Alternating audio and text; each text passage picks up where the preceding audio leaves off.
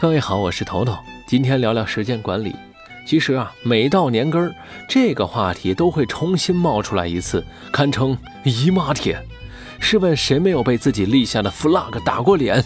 从小到大，多少计划都成了废纸。好多小伙伴特别听不了这个，扎心呐。不过你放心啊，头头呢才不会贩卖焦虑呢。其实啊，咱们应该重新认识一下拖延症这个朋友。有人说啊，这个拖延症的根本呢，在于追求完美，脑子里盘算了无数遍，却迟迟不敢行动。对于这种说法，我家母上大人一个白眼翻过来说：“嘿，就是一个字儿，懒。”就像小时候啊，老师常举的一个例子，每个人脑子里都住着一个勤奋小人儿和一个懒惰小人儿。当你犹豫不决的时候，他们就会打架。小学的时候呢，勤奋小人儿经常把懒惰小人儿打的是落花流水；初中的时候呢，打成一平手；到了高中的时候，就是懒惰小人儿经常获胜了。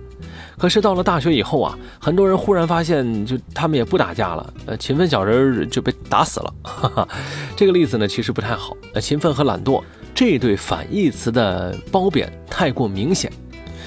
这让我们下意识地给了自己一个非常负面的评价。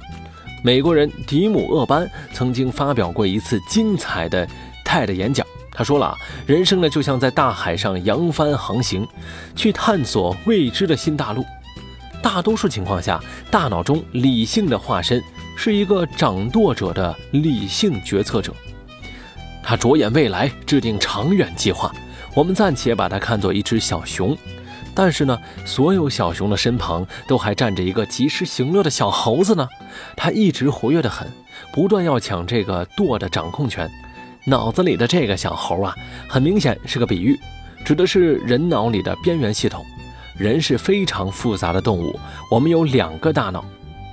除了所有动物都有的旧皮层和边缘系统，人还有第二个大脑，那就是新皮层。它是人之为人经过进化选择成为万物灵长的决定性生理机制。所以啊，小猴子是代表本能、感官和情绪的第一大脑，理性小熊呢是人的第二大脑。但这里的关键在于，小猴子就一定该被打死吗？理性小熊着眼未来，顽皮小猴活在当下。理性小熊制定理想计划，顽皮小猴要立刻满足。理性小熊知道要走出舒适区，坚持去做困难的事情，创业维艰才能找到人生的新大陆。而顽皮小猴想要的在于轻松快乐，他要有趣，他要在人生大海上随波逐流，做一个有趣的灵魂。二者呢，从本质上来说，并没有绝对的是非对错之分。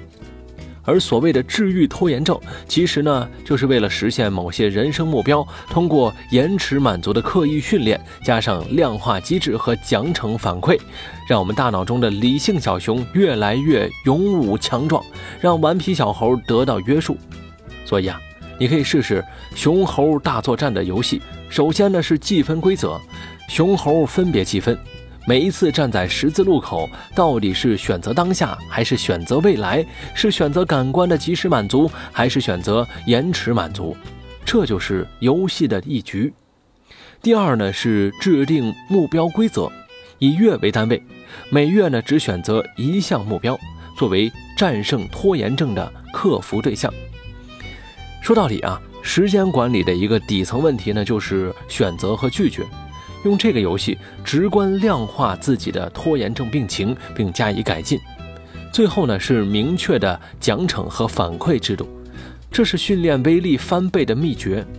每个月末统计一下小熊和小猴子的比分，如果小熊赢了，就给自己一些奖励，花这些钱不但毫无愧疚，反而呢自豪无比。因为啊，这些钱越多，我们的过去啊就越努力。每一次奖励基金的积累，都是来自我们的延迟满足。走出了自己的舒适区，抵抗了我们及时行乐、活在当下感官或者情绪的本能。除了这个小游戏，本期头头是道的完整版节目还为大家准备了不但不焦虑，而且呢行之有效的时间管理法。团队的小伙伴们已经尝到甜头了，各位听友不妨也来试试吧。收听完整版的方法非常的简单，此刻拿出手机，打开微信。微信公众号您搜索“充电时间”，回复“头头是道”就可以收听了。我是头头，我在充电时间的微信公众号等你哦，欢迎各位整季订阅。